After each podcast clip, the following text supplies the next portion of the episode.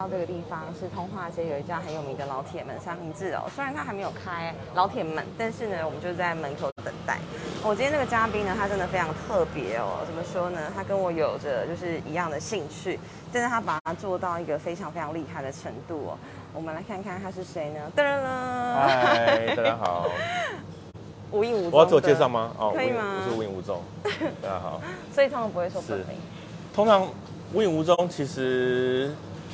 呃，比较像是一个网站的名称，对，所以也不是笔名。嗯，那我通常如果在外面还是用本名啊。嗯，对对，我就是本名叫翁黄德。对，最近最近就是破十万追踪哎。对啊，这是一个很大的很大的里程碑。对，谢谢大家支持，真的真的。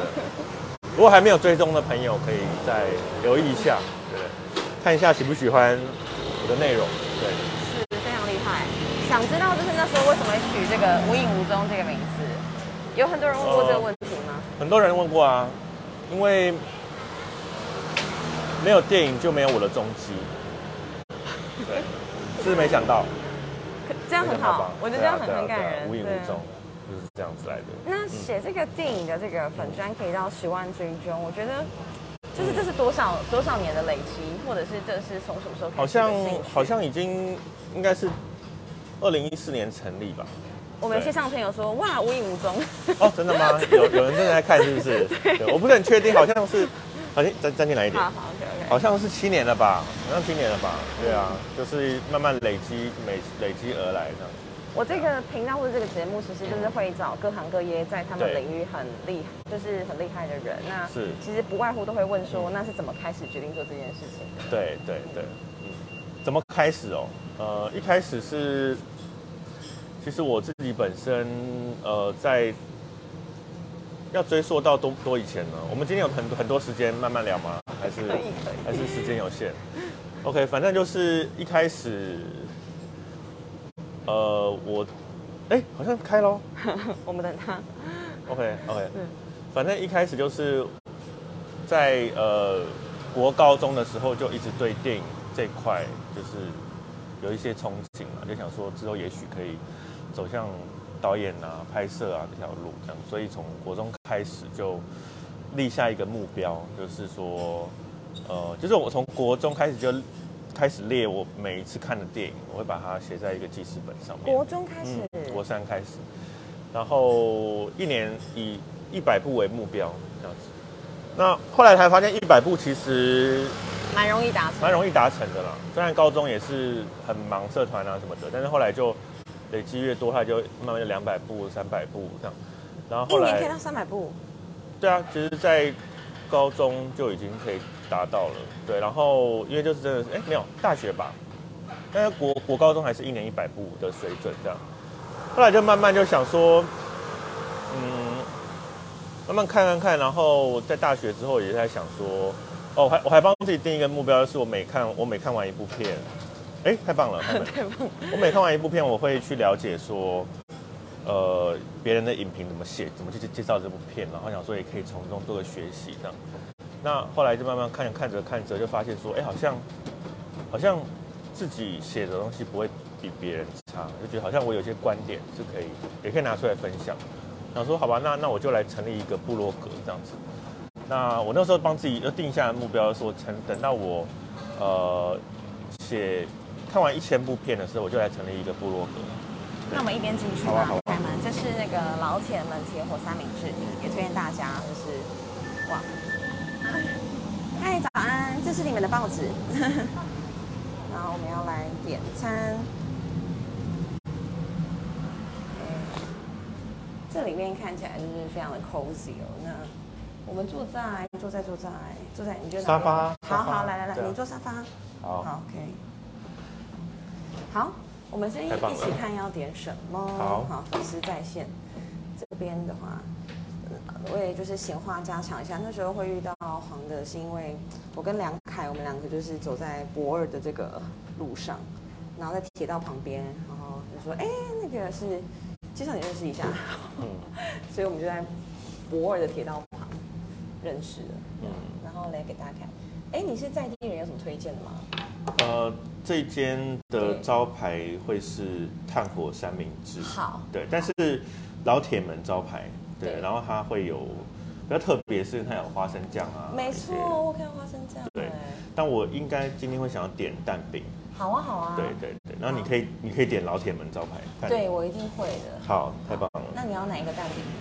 我应该会点呃老铁门厉害蛋饼，好的，然后我会点哎你要加 cheese 吗？哦？呃 cheese 可以可以，对 OK，OK，好。然后我要那个高大鲜奶红茶，没问题，冰的还是温的？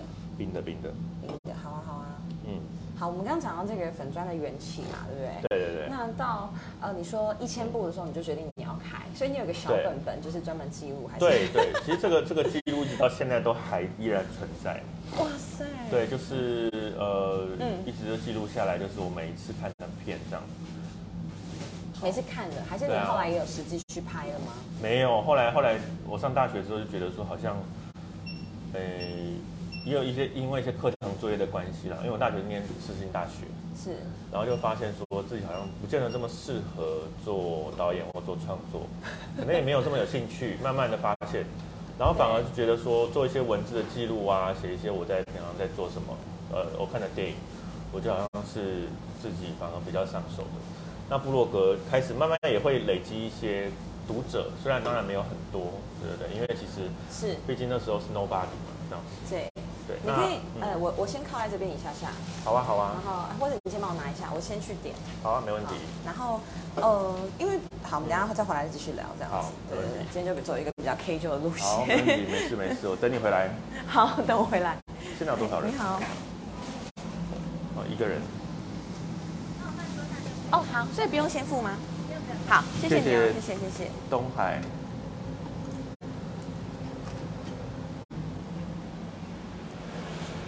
我刚刚跟你的粉丝做互动了，对，有一位有一位东海，他说他是粉丝在线。好，对啊，好的。对，就是然后现在就是我我觉得很厉害的事情是，你的写影评跟我觉得一般人写影评是是我觉得是有很大的一个差别的。嗯你觉得这件事情是在于说你本来的阅读的东西吗？还是说你怎么样去累积这个很不一样的文字？你觉得差别在哪里？我好比因为我们自己有做一个高雄电影制的粉专，是是是我也是小编之一。对可是我觉得我写不出那种，我讲深度是可以的嘛，就是嗯探讨一个议题或是一个的的主题的是它的面向、它的角度。对，对，是这个这个东西我我到底要怎么去加强？呃我觉得这也会是是很多人他们对于到底写影评这件事情是不是成为一个专业的好奇。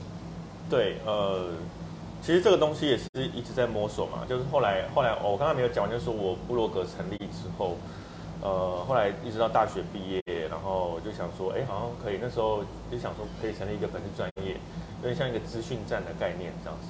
那其实一开始对无语无踪这个粉砖的期许，也并不见得是说它一定是每一篇都是影评，它可以有一些讯资讯。所以其实我没有觉得无影无踪的粉砖是一个呃完全在播影评的一个原地哦。所以大家如果有来参加入，你会发现其实我有时候会播一些我觉得有趣的一些新闻或消息，然后甚至我其实现在触角也不见得，也慢慢拓快出去哦。所以其实也会做一些，比如说有有趣的摄影作品啊，然后这些相关的呃历史的介绍这样子。那如果你问我的话，我会觉得也许我跟别人比较不一样的地方会是在于。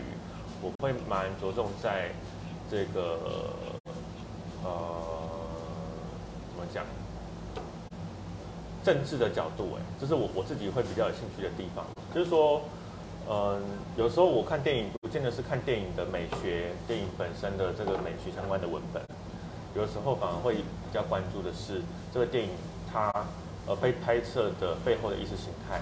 对对对，比如说像我看。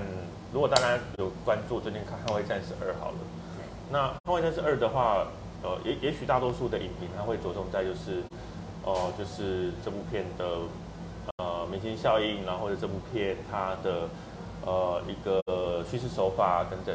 但是我会蛮着重在的是另外一个面向，就是说，哎，这部片它的产生背后有没有一个它的一个原因？就比如说，当如果我们直接回去看第一集的《捍卫战士》，然后再延续。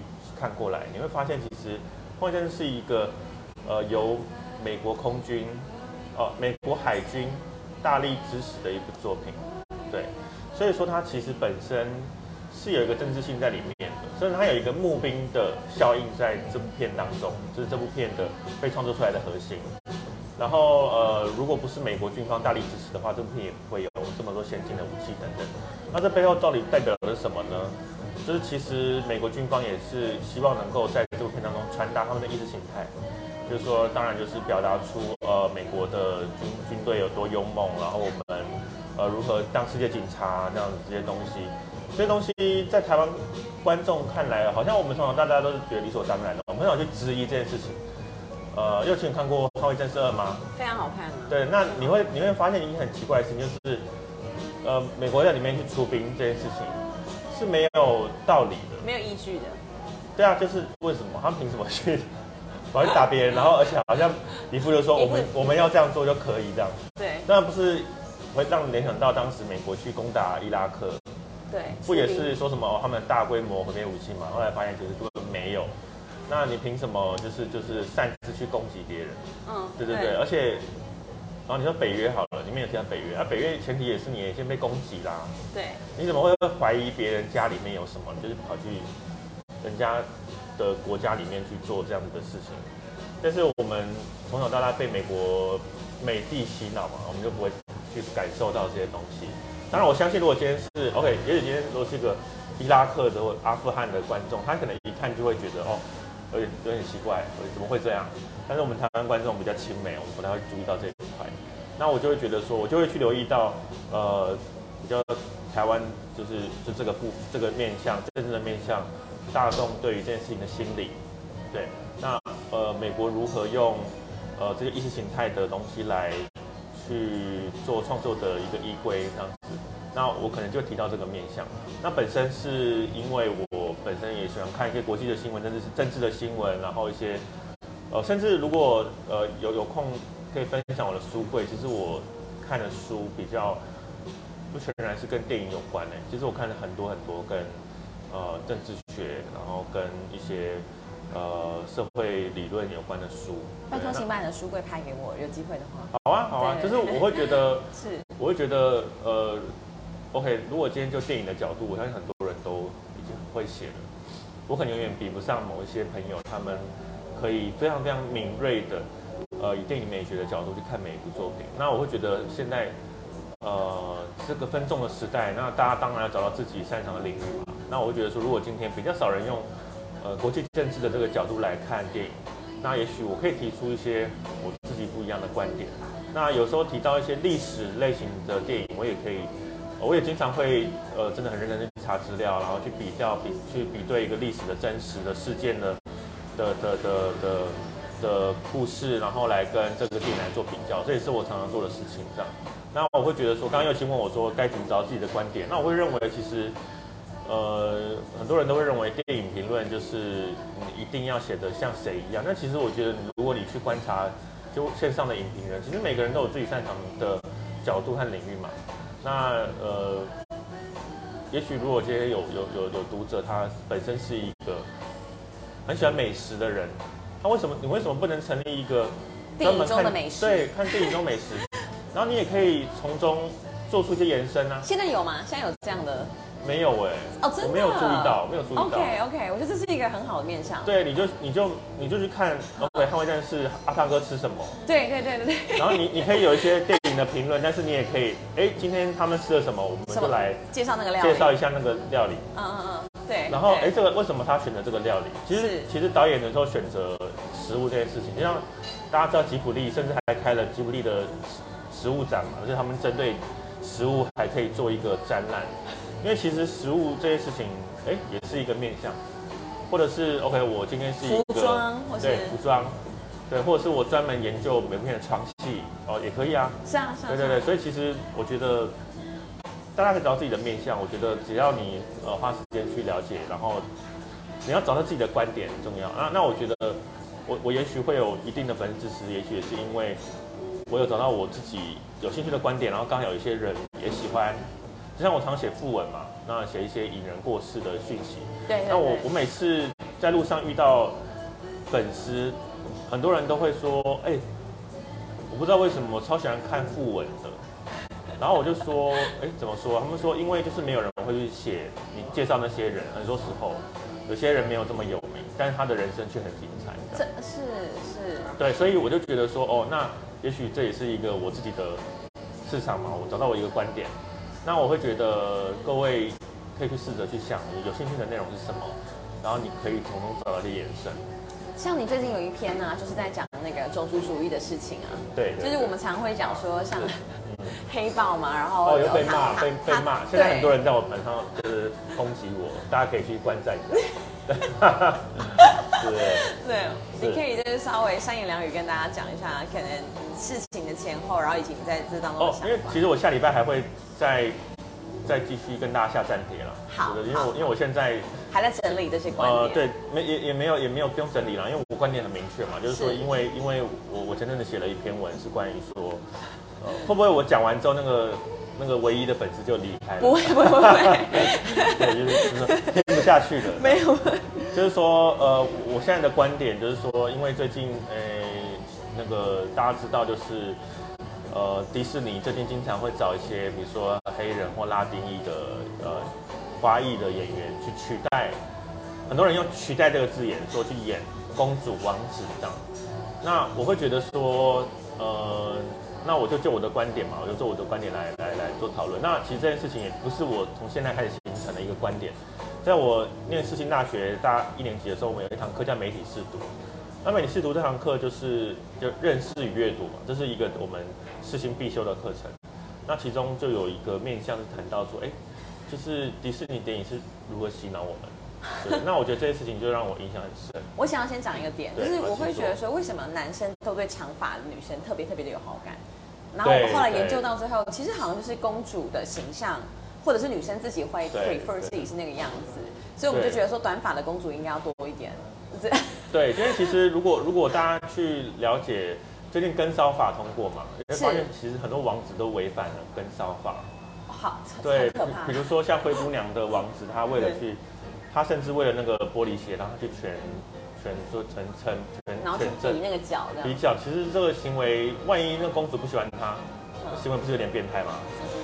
好，谢谢谢谢谢谢，而且还大张旗鼓的，就是，但 OK，因为是王子，所以大家 OK。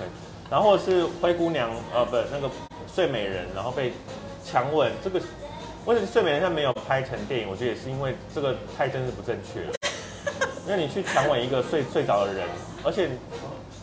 就是说什么真爱之吻什么，所以就一定可能很多男的都可以去亲嘛，然后发现哎，现在没效走掉，那他不是被很多人亲过吗？就是其实蛮恶心的。然后这个王子最后亲，然后他亲来了，然后就说他是真爱，真的很没有道理。就是以肢体蛮荒谬的，以肢体触碰来决定，就是蛮荒谬。对，哎，我们可以开始了。继续讲，我来拿餐具这样，OK。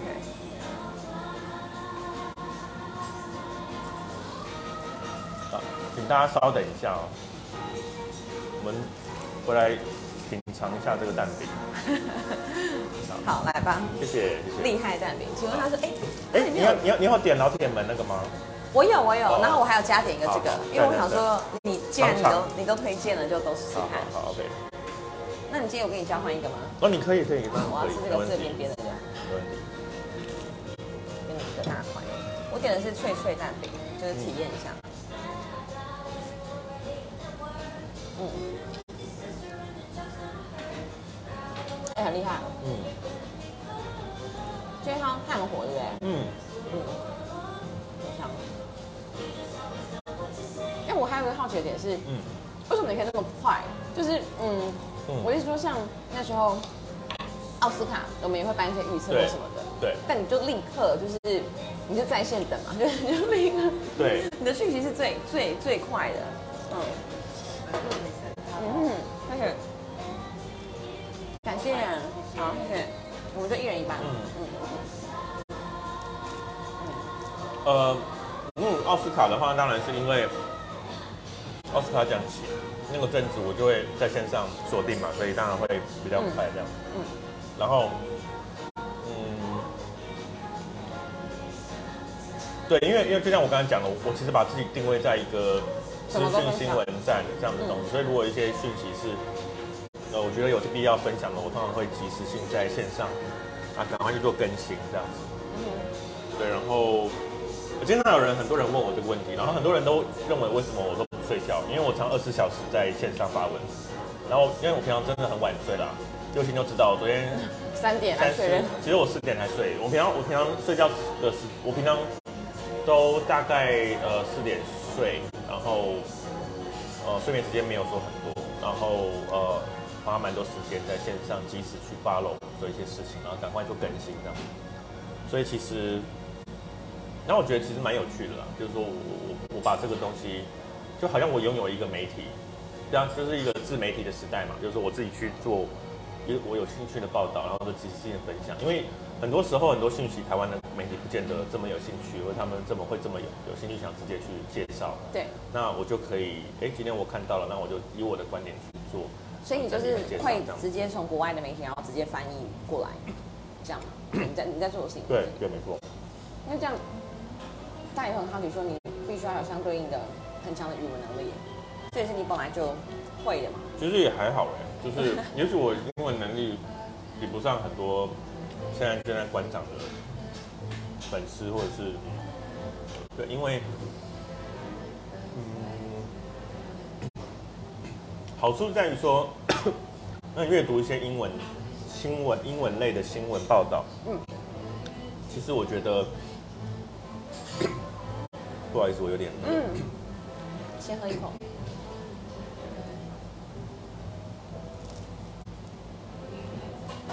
大家真的可以 follow 无影无踪，我觉得真的学到非常多，就不只是这个副文的消息，看到那个演员传奇的一生，或者导演等等。就是，嗯，呃，我觉得其实，呃，阅读一些英文的。新闻，我觉得好像，因为毕竟，呃，哦，可以这样讲好了。嗯。当你阅读一些娱娱乐新闻类的，或者是电影新闻类的报道，大概，呃，就是大概的单字量或语汇，大概都会蛮常见的。哦，了解。就比如说，我现在阅读一个科技新闻，我可能整篇都看不懂。懂。懂啊，因为可能它的术语就是那样子的。嗯。对，但是电影类的，让你常接触，你就大概知道哦，它大概在讲什么，然后它大概呃会有什么样的内容。我可以用熟能生巧嘛，就是因为你已经真的是非常非常熟了。你常看，你就会知道，就是那个语法。就像现在我突然教大家去看一个中文的股票类的新闻，如果你没有在看股票，你也会像天书一样。但如果你看一个 OK，你看看娱乐新闻，你就相对知道会比较顺这样。所以我觉得，或者看，或是看，或是看星座运势，就会觉得，你就会你就会发现自己熟悉这样。所以其实我觉得，也没有说你英文一定要到非常非常程度，我觉得还好？那当然要读得懂啊。应该也会有很多很多人会好奇说，可能你本来是不是有从事什么工作？然后你现在这个以这个媒体来讲的话，它是可以足够养活自己，还是这件事情？其实现在算全职。嗯，毕业以来。我曾经有短暂做过发行的工作，嗯，然后也曾经，呃，我甚至还想过开过餐厅，就是曾经这样子。那但是后来，呃，我其实自从有本专成立之后，我大概七年时间，对，但是中间也不能说完全全职，因为我还是有接一些策展的工作嘛。那我曾经有策划过一些影展，例如说新美式的服装十五，还有桃园光影电影馆。然后哦，出社会做的第一个影展是新竹市儿童影展，那去年也做了一个线上影展叫爱学影展，就是我其实也蛮把自己定位在影展、策展、选片这一块这样子，那这也是蛮维系我生活的一个动力。那但也因为本专的成立，所以会有很多媒体会愿意跟我合作嘛，就是毕竟他们也会觉得说我本身也是个入口，你可以去累积一些人气，所以很幸运的跟一些媒体的邀约，然后比如说跟放映周报啊。然后以前曾经跟晋传媒也有合作，然后在时报周刊看过专栏，然后最近是跟端传媒或者是公司啊、联合新闻网都还有联络，还有还有一些一些合作这样。那我觉得也是因为本专带给我这些机会，然后去做这些媒体的合作这样。所以其实现在目前的状况是，我觉得，呃，如果大家有注意到，其实我跟 MyVideo 或者是一些 Catch Play 一些串流平台也有一些合作这样。所以其实我觉得算全职哎，就是我现在目前真的是全职在做本专这件事情。那把它做起来之后，也可以让我呃，就就是对，就很仰赖各位的支持，就是说，因为因为这个呃粉钻的支持，的让我有机会可以呃对，所以所以我觉得大家就是如果有看到一些文章，你知道现在脸书演算法不连接很低。对对很低这样，所以有时候大家看到有连接的、啊，就是逼不得已的，就是因为我可能真的要宣传这个东西，对，所以我下连接。只是我也必须要说啦，我觉得连下连接这件事情，有些有些部落客户，我就我也我也不说这是谁，就是有些时候你会觉得好像就是很很很很广告性质很强，可是他只是下个放一个连接，然后其实没什么内容。但我自己会觉得，我每次要哦业配好了，宣传个东西，我也会很积极、很认真的去做撰写，然后我也会想要写跟别人不一样的东西。那比如说，呃，最近有一个推荐给大家，趁现在就是最近有一个高田军展，在这个台北流行音乐中心。那这个高田军展就是大家如果熟悉《萤火虫之墓》，呃，高田勋就是《萤火虫之墓》的导演，然后还有一些作品，例如儿时的点点滴滴、《辉耀姬物语》等等。那刚好这个展览也邀请我去呃这个展览做呃参访，然后做一些摄影，然后做一些文字的记录。那我昨天也 po 了一篇。那我就会觉得说，呃，啊，偷偷爆料，因为我那天去嘛，然后我就发现，我就发现，呃，因为我们是等于是清场，然后让大家，嗯，可以就是我们所谓的 influencer 可以先逛这样。哎、，这很好哎、对，然后所以就不用人挤人，嗯，所以我当然会觉得特别舒服这样。被领域。然后我就发现有一个我完全不知道谁哦，真的不知道是谁，我不是故意不讲，就是可能也是一个布洛克什么，他从头到尾就是就是进去拍照而已，他就进去有人在拍跟着他，然后他就一个展厅展厅拍照，他完全没有看任何的东，西，他没有戴耳机听导览，他也没有看墙上的手稿，也没有看文章，他只是都他就是就没拍照然后就结束了。那我就觉得说，哎、那你回去可以写出什么东西？请问你到底看了什么？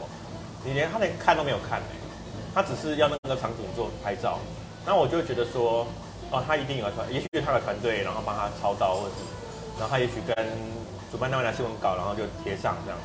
那我会觉得不行啊！如果今天我是一个电影的粉专，然后我自自己对高田勋也有我的看法，那我当然要融会贯通，去写出一些我觉得印象深刻的点，分享给我的读者嘛。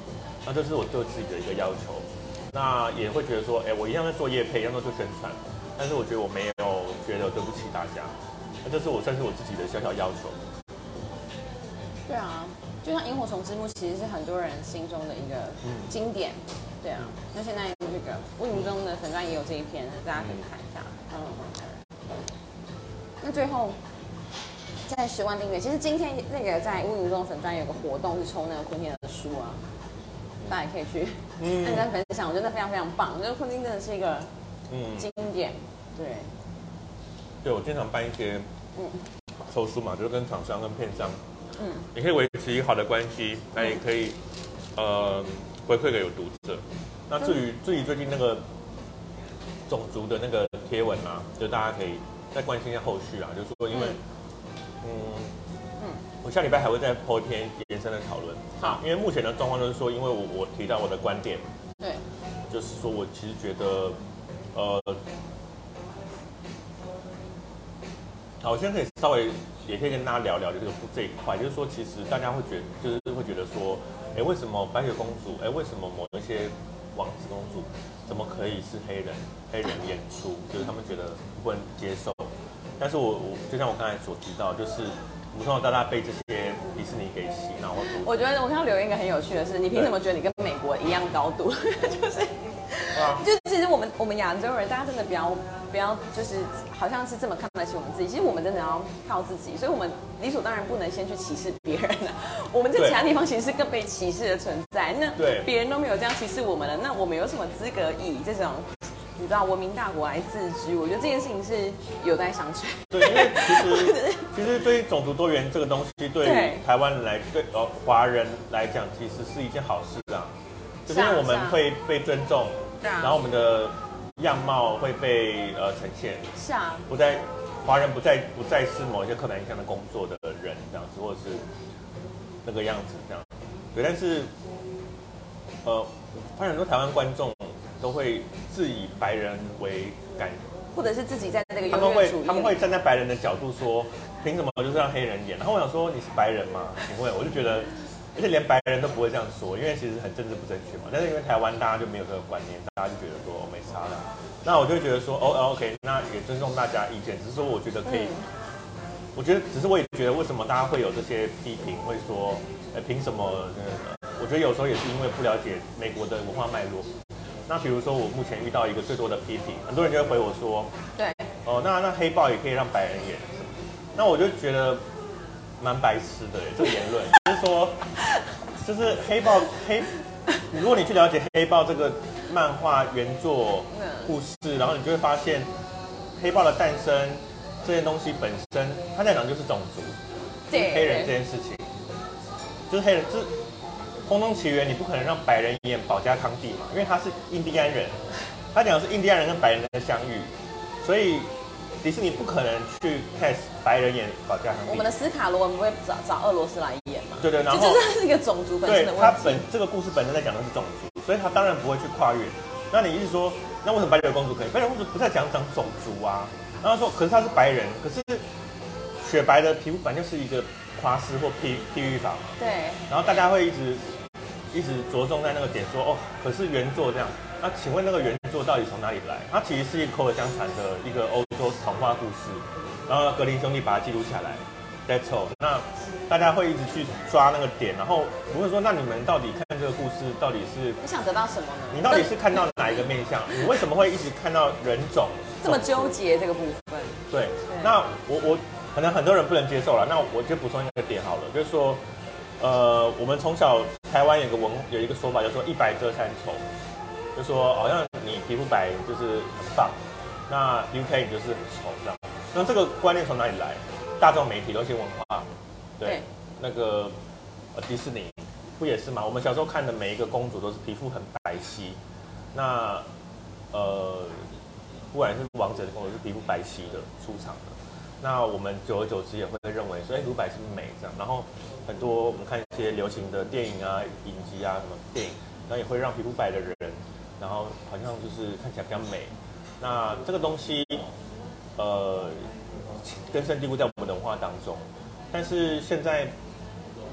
呃，白雪公主去颠覆这件事情了，哎，皮肤白，哎，有没有有没有可能有没有可能，呃，这个白雪公主，哎，也许今天我们的主角是拉丁裔的这个美国人，那也许这个故事在讲的就是皮肤黝黑当中，哎，他也许皮肤呃相对较白，那哎那也不是重点，重点是这个故事本身，对？那但是但是什么肤色的人都可以当公主要王子，才是这个故事的重点嘛。那如果今天有一个皮肤比较黑的小朋友，他原本有点自卑，因为他看白的公主，看了一些电影，他觉得哦，我皮肤很黑，我是不是丑？那他看了，哎，现在也许种族多元的呈现之后，他就会发现说，哎，也许，哎，原来我华人，哦，我我皮肤比较偏棕色，比较偏黑，我也可以当王子和公主，这是一个很大的启发嘛。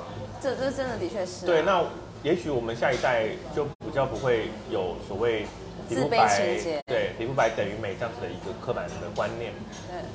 我可以改变很多想法。哎、我那觉得你你在看那这个这些留言的时候啊，嗯。坦白讲，到底这个人他们如果像你讲的这样很没有逻辑的时候，嗯。你会想要做的事情是，呃，跟他讲道理，然后转移一些他可以懂的例子，还是你干脆就不要理了？因为因为真，我觉得这真的是太太两难了，嗯。就是，只要我看到，哼，我就尽力去回耶。哦，就是因为你时间真的非常多在挂那些，对，我就挂在身上嘛，然后回，然后嗯，有些人就一直跳针，跳针的。然后例如说最，就是我昨天就是最经典的，很很多啊，太经典的很多了。就是你会觉得，比如说有一个人问我说：“你有看过？”我说，我就说，我觉得雪白是一个一个花式，一个修辞法，大家不用太纠结。然后有一个人问我说：“你呃，你有没有看过雪的颜色？你骗我，你是没看过雪。”哎，大家如果去看迪士尼的白雪公主动画，你会发现白雪公主也不是白色的，她是皮肤色的。对，你怎么会认为它是真的是雪白色啊？就是雪白色不太健康啊，雪白色它真的是是不太健康，不合理，没有人是没有一个人类他的皮肤真的是雪白色除。非他得了一种皮肤的，对对，他除非有疾病对，对否则他不可能是真的真的雪白。那你一直就是纠结在说他一定要真的是雪白，那我觉得很莫名其妙。那那那那到底想怎样？然后 然后就是，然后会有一些言论，然后会一直说，哦，版主都还在睡啊，他们说他们都说什么版主还在睡啊，你就是硬要凹啊什么的。我说我我都说我没有啊，我陪你们耗啊，你们丢我就回你啊。那但是你们要把我驳倒嘛。如果你觉得我讲不对，你你要把我驳倒，但是没有人能够把我驳倒。我觉得，我觉得没有人，大家大家只是一直在跳针。应该说你的观点是很完整的，你有一个脉络，你有一个你有一个对从哪里来的这个就是就像理念架构就。像大家就会一直说什么、哦黑豹找白人演，然后我就会回说，那你了解这个黑豹创作的脉络吗？然后他们就说，静默哦，班主在跳针什么，他们就开始这样回。然后我想说，啊，那你到底有没有在看我的分我的分分析？我觉得都没有要看。回到那个世新这个，你知道大学的第一门课，媒体试读真的很重要。所以我觉得人的逻辑思考也真的很重要。对啊就是对，酸民的文化感觉就是，反正先先骂了再说，他不需要再提出有什么东西来来，就是感觉那不是讨论啦。对对啊我我我自己现在参与参与选举嘛，也会有一些人就是会在下面留言说，反正就是就是怎么样就是怎么样。那那我就觉得一开始我也会想说，我要怎么跟他讨论，但是在在政治上，就是选举的政治上这一面，其实又会是完全不一样的，因为嗯我我没办法嗯有那个时间，或是一直去跟他辩。当他只是恶意想要攻击的时候，哦对，因为对，所以我也想要劝你，就有些人就算了。你讲的，你讲没错，就是对而且我觉得其实跟选举有点类似，这个东西就是他们的政治政治意识，就是他们的意识形态是，会认为就是这这就是这样，嗯所以他们会一直跳针在这个上面。但是当然我会觉得说，如果有人读完你的文章，即便你不认同，你会觉得哦这都在乱写，但你可以尊重，嗯，但是你可以，我会希望你可以多思考一两秒。对，也许你会发现，哎，你的道理并没有那么坚实。也许你觉得你讲你你的观念是很坚实的，但你读完我的文章，也许你可以有几秒钟去思考说，哎，原来有一些点是我没想到的。那你可以多想一下。那即便你想完之后你还是不认同都没有关系，至少我让你多想一下了。嗯，这是我我觉得我能够做的，我不可能说。哦，我写完然后改变你的一生，我觉得我没有这样想，完全没有这样想。但是我觉得你读完之后，你想一下嘛，我们在创造不同的可能性。对你会发现，其实哎，我讲的东西绝对不会也是完全是错的。是，对，当然我也尊重，我也不是说我是神，我讲都对，也没有。有些人回，有些人回，像很多人回我一句就很认，他们就回说，哦，迪士尼不要再重拍那些经典动画，我也很认同啊这个观点。对，因为迪士尼确实是一直在炒冷饭嘛，对啊，所以我也欢迎不同的观点讨论。是。只是说，呃，对，有些谩骂，然后我就觉得说，前提是要有建设性啊，了解你的理念的背景知识。但但我也不是第一次被谩骂，所以我就觉得还好，就是觉得说没关系，就跟就被给大家骂。只是说，对，其实跟政治有点类似，就是大家那个，其实到最后觉得说，呃，你要做一件对的事情，或是让大家去思考事情，好像反而很困难，这样就是蛮奇怪的。就你因为因为大家就已经很坚持在那个论点上，然后呢，嗯其实会觉得，但但我最后如果要做结论的话，我就会认为说，OK，你你现在说骂我是左交，等等等等之类，我我都没有关系，只是说，然后你也会说哦都政治正确，然后毁了什么好莱坞，哎，我也都没有意见，只是我要跟大家说，呃，各位骂我的人，呃，你们你们可以不要看，可以抵制，但是你们的下一代，我们的下一代，二三十年之后，我们的孩子们会看的是这些所谓种族多元的迪士尼的电影长大，然后二三十年之后，呃，你对你的小孩说，我觉得白雪公主一定要白人来演，你的小孩会对你露出什么样的表情？我觉得你可以去思考这件事情，因为下一代就已经会接受这个现实，他们会觉得说，哎，所有的王黑人呃公主和王子都可以是华人，可以是呃印度人，可以是什么人，印第安人什么，他们会这样的认为。我觉得更妙的是，我们台湾的人口红利都已经不见了，就是我我们有没有下一代就已经不知道了。哦那那你到底还想要创造什么样的未来，什么样的影视环境对给下一代？对对对。所以说，所以说我我相信，我相信下一代的观众会更有包容性，他们会觉得哦，他们会觉得理所当然，因为我们从小到大，他们像我们现在看《艺术小子》嘛，就发现哎，他其实也是男女主角，就是主角他的老婆也是黑人这样。但是其实，在我们小时候生长的环境，我们看到好莱坞电影大多是以白人为主，是然后黑人的话很罕见，可能威尔史密斯演的很很罕见。对大多数都还是以白人为主的论述。但是我们的下一代看到的商业电影，不管是漫威，就你现在看漫威电影长大的小孩，看迪士尼电影长大长大的小孩，他们会对于种族这件事情更包容，他们会觉得这是很更合理，也更习惯在电影看到亚洲的、非洲的不同种族的形象。那他们长大之后再去聊这件事情，他们会发现，哦，这是很正常的。然后这时候你突然跳出来说，哦，政治不正确，他们会觉得你很怪。所以说，你只能跟上那个时代。你即便不认同，你觉得这很左左交，你都要去理解，时代是等不了你的。嗯，因为时代已经往前走。是。然后美国的社会人口结构也改变了，然后意识形态也改变了。是。所以电影的呈现也不一样了。是。所以没有人会等你，就是在那边讨论，你可以继续活在你的世界，然后去抵制这一切。也可以啊，对，但对，但是有一天你就会发现你的言论。二十年之后，你再回头看这些言论，其实会很荒谬。你那时候再跳出来，可能会有点晚。对，就像好莱坞曾经，加油！好莱坞在最早呃，可能三四零年代也会有什么不能跟异族的人谈恋爱的规定啊，所以曾经台湾也有啊。对，比如说那时候闽南，那时候中中国呃有一个华人名叫黄柳黄柳霜，他因为是华人，他不能跟白人演感情戏，这样的故事。在那个时候的政治正确是这样子啊，就是大家觉得是合理的，但是后来，呃，比如说黑人不能去上白人的厕所什么的，每个年代有不同的政治正确，后来被推翻了嘛。那当时也都会有人说，哦，这就是对的，然后也会有酸民说，哦，你为什么让黑人上白人厕所？这是你左交，可能也许在那个时代，但是现在时代在变啊，每个年代，大家常常会说，哦，政治正确很坏。但是我不否认有些政治正确很极端，但是你要去理解的事情是，每一个时代有自己的政治正确。